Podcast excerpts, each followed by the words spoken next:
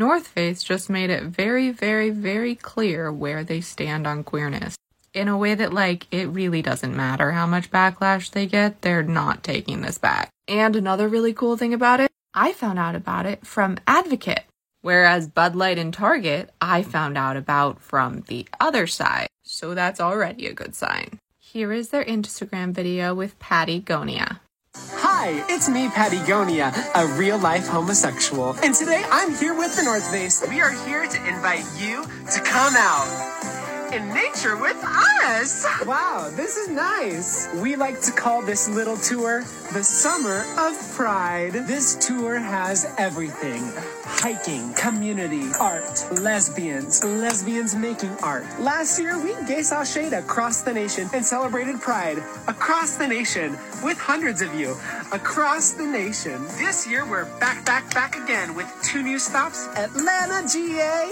Why? Because you're there. In Salt Lake City, we're coming for you. Patty, here we go. Of course! This year, all these fabulous speakers will be coming from inside this TV to a nature near you. So come outside and celebrate the beautiful LGHGTV community. It's pretty gay. You know, leaving out B and T from that joke was not the right move, but the caption got it right. Nature lets you be who you are, so for the second year in a row, North Face is hosting Summer of Pride together with Pattie Gonia to celebrate you and all beautiful ways you get outside.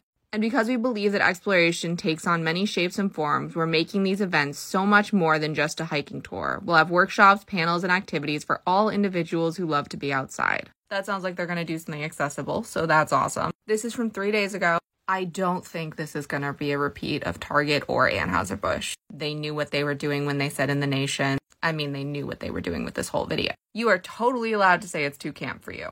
But you know what? I'm okay with it. Especially given this. They got the same backlash that Target and Bud Light got, and instead of bowing to pressure, they doubled down. This is from Ad Age. The North Face has always believed the outdoors should be welcoming, equitable, and safe for all the brand said in a statement, noting that the Summer of Pride series is now in its second year and has helped individuals from all backgrounds experience the outdoors. Creating community and belonging in the outdoors is a core part of our values and is needed now more than ever. We stand with those who support our vision for a more inclusive outdoor industry. And then this is at the bottom of their Pride page.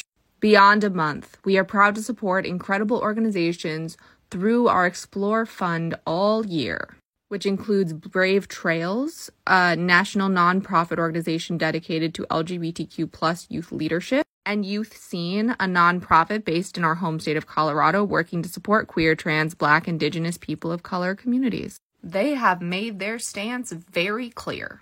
Other companies learn from North Face, not Target. Short Cast Club